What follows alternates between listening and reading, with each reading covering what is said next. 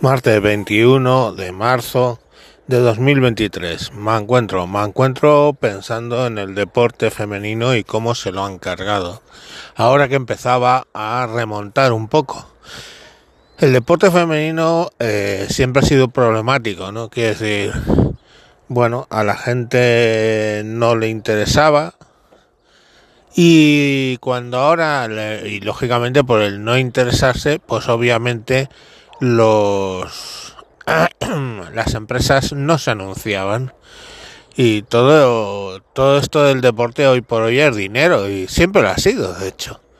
Eh, o eran mecenazgos o, o, ahora en una sociedad capitalista pues son las empresas que quieren visualizarse utilizando el deporte pues como digo, cuando el deporte femenino empezaba a despegar y ya empezamos a ver partidos de fútbol medianamente interesantes y que la gente sigue, vale, que regalan las entradas a veces para llenar el estadio y todo ese rollo, ok. Pero las empresas se empiezan a interesar, empiezan a ver ciertas figuras y no solo en eso, o sea, en lucha, en lo que es el eh, artes marciales mixtas, en, en, todo tipo de, de, cosas que la que el deporte femenino empezaba a crecer, pues llegan gente como la Valentina Petrilo esta, que para los que no lo sepan era un corredor que no sacaba ni mierda y ha decidido decir que vamos a hacer la transición y ahora pues es una presunta mujer pues que está batiendo todos los récords femeninos en 100, 200, 400 en pista cubierta. El último en el de 200 en pista cubierta que estaba en 26 no sé cuántos, cosa que nunca una mujer había conseguido. De hecho, de hecho, eh, si se hubiera presentado como tío, ni se hubiera clasificado con esos tiempos. Sin embargo, son récords absolutos en femenino. Entonces, claro, siempre es una apuesta cojonuda. natación. Eh, eh, siempre es una apuesta cojonuda, ¿no? Ya hay mujeres que se están empezando a negar a participar en torneos, pero claro, tú imagínate, tú eres tú estás en una cosa como puede ser el deporte femenino que cuesta estar y empiezas a, reseñar y a ganarte el dinero con ello. Y ahora dices que no compites porque sale en un tío, pues es una decisión muy dura. Es una decisión muy dura. Porque estás tirando tu vida por el váter simplemente porque un señor decide que es mujer y se pone a competir contigo. Eh, y, y no es cuestión como antiguamente, o sea, es que ya sabéis que antiguamente se hacían unos análisis de testosterona. Tú puedes hacer un análisis de testosterona, pero alguien que se ha cambiado a mujer y ha bajado sus niveles de testosterona, pongamos por caso, hace un año, y ahora son unos niveles de testosterona bajo, ha generado ese músculo y ha construido ese esqueleto gracias a la testosterona. O sea que da igual que ahora su testosterona esté baja. La realidad es que supera con fuerza con, todos los patrones de lo que puede ser el deporte femenino. Entonces, toda esa mierda no sirve para nada. Estamos en la época donde Alemania del Este y Rusia dopaba a sus eh, atletas femeninas con testosterona para que tuvieran un rendimiento mayor. Al fin y al cabo eran mujeres, pero con todo y con eso se identificó y se quitó. Hoy por hoy, hacerle un análisis genético a un deportista, pues es un insulto, es no sé qué y es contraproducente. Entonces esto ya no tiene solución aparente. Eh, básicamente el deporte femenino va a desaparecer en el momento que está empezando a levantar cabeza. Y bueno, pues es una triste gracia más de toda esta estupidez mm, sexista que, que, que, hemos sacado. O sea, es que no, no se entiende bien por dónde va el mundo, lo siento. Mm, ¿Puede ser la solución que hagan una tercera categoría? Pues sí, puede ser una solución. Quiero decir, una categoría transgénero donde ahí participen todos los que eh, hayan hecho cambios y todo ese tipo de cosas.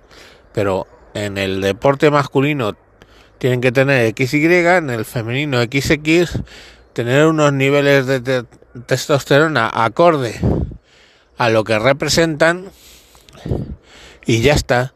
Y una tercera categoría, pues sí, en boxeo quieren sacar una categoría transexual. Dicen que no van a permitir nunca que un boxeador antiguo hombre se pelee con una mujer, porque es que básicamente lo va a reventar.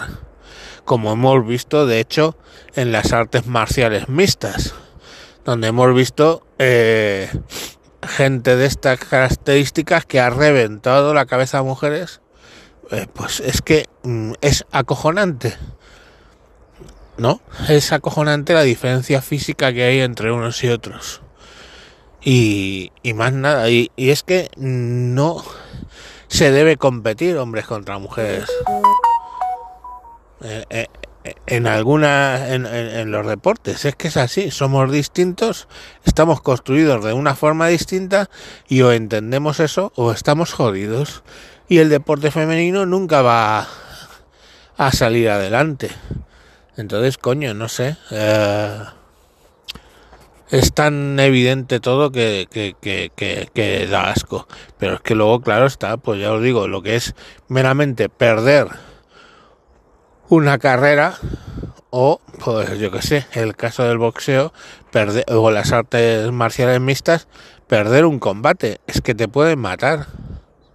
Es que es así. Entonces, bueno, muy bien las mujeres que se están negando a participar en estos circos. Tendríamos que conseguir apoyarlas de alguna manera porque se están jugando su salario y muy mal aquellas federaciones que están admitiendo que los atletas transexuales estén en las mismas categorías que los femeninos. Y más nada. Y a quien no le guste, pues ya sabe, o sea, es que mmm, no tiene discusión, o sea, no hay un razonamiento lógico para discutir esto. No lo hay. O sea, pero claro, el problema es, como el otro día decía en un capítulo, como si la biología ahora es está penada por ley, pues coño, claro, lógicamente les tienen que permitir hacer este tipo de, de cosas a las federaciones.